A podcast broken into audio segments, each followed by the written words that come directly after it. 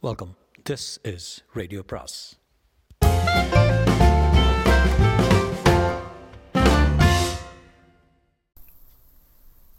பொன்னியின் செல்வன் அத்தியாயம் அறுபத்தி நான்கு உண்மையைச் சொல். ஆழ்வார்க்கடியானை வந்தியத்தேவன் கட்டி போட்ட படகு ஆற்றோடு சிறிது தூரம் மிதந்து கரையிலே ஒதுங்கியது. ஆற்று வெள்ளத்தில் தள்ளப்பட்ட வீரர்கள் இருவரும் தட்டு தடுமாறி கரை சேர்ந்து அந்த படகு ஒதுங்கியிருந்த இடத்துக்கு வந்து சேர்ந்தார்கள். ஆழ்வார்க்கடியான் படகிலிருந்து இறங்கவில்லை. அவன் படகிலே கட்டுப்பட்ட மாதிரியே இருந்து கொண்டு மற்றவர்களை மறைவில் இருக்கும்படி சொன்னான். உண்மை என்னவென்றால் வந்தியத்தேவனும் கருத்திருமனும் தப்பித்து போய்விட வேண்டும் என்பதே ஆழ்வார்க்கடியானுடைய நோக்கமாயிருந்தது. முதல் மந்திரியின் விருப்பமும் அதுவே என்பதை அவன் தெரிந்து கொண்டிருந்தான்.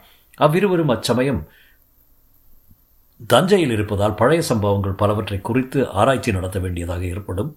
வந்தியத்தேவனை குற்றமற்றவன் என்பதை பற்றி முதன் மந்திரிக்கும் ஆழ்வார்க்கடியானுக்கும் சந்தேகமே இல்லை. ஆயினும் அவன் மீது விசாரணை நடத்துவதனாலேயே பல சங்கடங்கள் ஏற்படும். பலர் மன வருத்தம் அடையும்படி நேரிடும். அந்த பேச்சு மக்களின் காதுக்கு எட்டும்படி செய்வதே கேடாக முடியும். அருள்மொழிவர்மர் ஓர் அருமை நண்பனை இழக்கவும் சோழ ராஜ்யம் ஒரு சிறந்த வீர ராஜதந்திரியை இழக்கவும் நேரிடும். வந்தியத்தேவனை பற்றி குந்தவையின் மனோநிலையையும் மணிமேகலின் வெளிப்படையான ஆர்வத்தையும் முதன் மந்திரி அறிந்திருந்தார். எல்லாவற்றையும் உத்தேசித்துதான் வந்தியத்தேவன் தப்பியோடுவதற்கு உதவி செய்வதே அச்சமயம் உசிதமானது என்று தீர்மானித்தார். சேந்தன் முதனுடைய நந்தவனத்தில் குதிரைகளை கண்டுபிடித்த பிறகு வந்தியத்தேவனும் கருத்திருமனும் இந்த வடவாற்றின் கரையோடுதான் பிரயாணம் செய்வார்கள் என்று திருமலை நம்பி எதிர்பார்த்தான். கருத்திருமன் கூறியது போல அந்த ஆற்றங்கரையோடு சென்றால் பாமணி நதியில் அது கலக்கும் இடம் வரையில் போகலாம். கோடிக்கரை வழியில் பாதி தூரம் சென்றாகிவிடும். ஆகவே அந்த வழியிலே தான் அவர்கள் வருவார்கள். போகும்போது அவர்களை தடுத்து நிறுத்தி வந்தியத்தேவனிடம் ஒரு செய்தி சொல்லி அனுப்ப வேண்டும் என்பது ஆழ்வார்க்கடியான் எண்ணிக்கொண்டு அங்கு காத்திருந்தான். அவன் எதிர்பார்த்ததை காட்டிலும் கொஞ்ச நேரம் அதிகமாகி அதிகமாக ஆகிவிட்டது. நாம் எண்ணியது தவறு. வேறு வழி போயிருக்க வேண்டும் அல்லது ஏதேனும் எதிர்பாராது நிறந்திருக்க வேண்டும் என்று தீர்மானித்து திருமலை படகிலிருந்து கரையில் இறங்க எத்தனித்த பொழுது தூரத்தில் குதிரைகளின் காலடி சத்தம் கேட்டது. எனவே மறுபடியும் கட்டி போட்டவனைப் போல கிடந்தான்.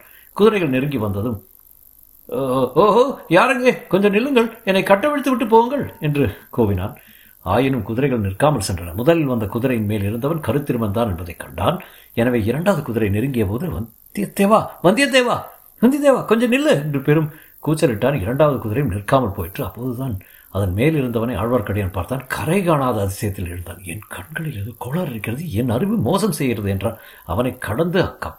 அப்பால் சென்ற குதிரைகள் சிறிது தூரம் போன பிறகு நின்றன. ஒரு குதிரை மட்டும் திரும்பி வந்தது. அதன் மேலிருந்து கருத்திருமன் இறங்கினான்.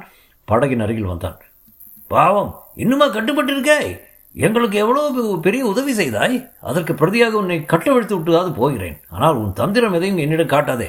என்று சொல்லிக்கொண்டே அவன் குனிந்தபோது திருமலை திடீரென்று கரையில் பாய்ந்து அவன் கழுத்தை பிடித்து கீழே தள்ளிவிட்டான். இதை சிறிதும் எதிர்பாராத கருத்திருமன் சிறிது நேரம் திகைத்து செயலழிந்து கிடந்தான். பிறகு ஐயோ அப்பா என்னை விட்டுவிடு. உனக்கு புண்ணியம் உண்டு. நல்லது செய்த வந்தவனுக்கு இப்படி நம்பிக்கை துரோகம் செய்யலாமா? அதோ உன் சிநேகிதன் வந்தியத்தேவன் காத்திருக்கிறானாம் அவன் உன்னை தன் அருமை நண்பர் என்று பாராட்டி கொண்டிருக்கிறான். இங்கு வந்து உன் காரியத்தை பார்த்தால் என்ன நினைப்பான்? நீ உயிரோடு தப்ப முடியாது. என்னை விட்டுவிடு. அப்பனே விட்டுவிடு. என்று பரிதாபமாக புலம்பினான். ஆழ்வார்க்கடியான் அடேய் எவ்வளவு துணிச்சலாக போய் சொல்கிறாய்? அந்த குதிரை மேல் இருப்பவன் யார்? உண்மையை சொல்லு. சொன்னால் விட்டு விடுகிறேன் இல்லாவிட்டால் அடுத்த நிமிஷம் உன் உயிர் உடம்பில் இராது என்றான். ஆம் ஆம் பொய் தான் சொன்னேன். உன்னை ஏமாற்ற முடியாதுதான். அந்த குதிரையில் இருப்பவன் வந்தியத்தேவன் அல்ல. இளவரசர் மதுராந்தகர். என்னை விட்டுவிடு. அவரிடம் உனக்கு வேண்டிய பரிசுகள் வாங்கித் தருவேன். சரி சரி பரிசுகள் இருக்கட்டும். வந்தியத்தேவன் எங்கே? அந்த நந்தவன குடிசையில் குதிரையிலிருந்து இறங்கி போனான். அப்புறம் அவனை காணவில்லை. நீங்கள் இங்கே போகிறீர்கள்? வந்தியத்தேவனுடன் நான் போக உத்தேசித்த இடத்துக்கு தான் அதாவது இலங்கை தீவுக்கு. ஆமாம் மதுராந்தகரதுக்காக இலங்கைக்கு வருகிறார். எனக்கு என்ன தெரியும்? அவரை கேள். என்னுடன் வருகிறேன் என்று கிளம்பி வருகிறார். ஆழ்வார்க்கடியான் கருத்திருமனுடைய நெஞ்சை ஒரு அமுக்கு அமுக்கி உண்மையை சொல். மதுராந்தகன் யாருடைய மகன்? என்று கேட்டான். இது என்ன கேள்வி? செம்பியன் மாதேவியின் இல்லை இல்லை நெஞ்சை அமுக்காது நெஞ்சை அமுக்காது. என் உயிர் போய்விடும். ஊமை மந்தாகினியின் மகன். மதுராந்தகன் தகப்பன் யார்? உண்மையை சொல். இல்லாவிட்டால் உயிரோடு தப்ப மாட்டாய். கருத்திருமன் இதற்கு பதிலாக மிக மெல்லிய குரலில் சொன்னான். நல்லது. பிழைத்தாய். கடைசியாக இன்னும் ஒன்று மட்டும் சொல்லிவிடு. சேந்தனமுதன் யாருடைய மகன்? என்னை ஏன் கேட்கிறாய்? நீதான் முன்னமே தெரிந்து கொண்டாயே. கண்டராதித்தர் செம்பியன் மாதேவின் மகன்தானே? ஆமாம். ஆனால் அவன் இன்று உயிரோடு இருப்பதற்கு நான் தான் காரணம். செவிடும் மூமையுமாகிய வாணி அந்த குழந்தை செத்து போய்விட்டது என்று எண்ணி புதைக்க பார்த்தால் குழந்தை அழும் குரலை கேட்டு நான் காப்பாற்றினேன். அதற்காக என்னை இப்போது உயிரோடு விட்டுவிடு. உண்மையில் அதற்காகவே தான் உன்னை இப்போது உயிரோடு வருகிறேன் என்று சொல்லிவிட்டு ஆழ்வார்க்கடியான் எழுந்தான். கருத்திருவன் பாய்ந்து ஓடி குதிரையின் மீது ஏறிக்கொண்டான். இரண்டு குதிரைகளும் அந்த மழைக்கால இருட்டில் ஆற்றங்கரையோடு பாய்ந்து சென்றன. தொடரும்.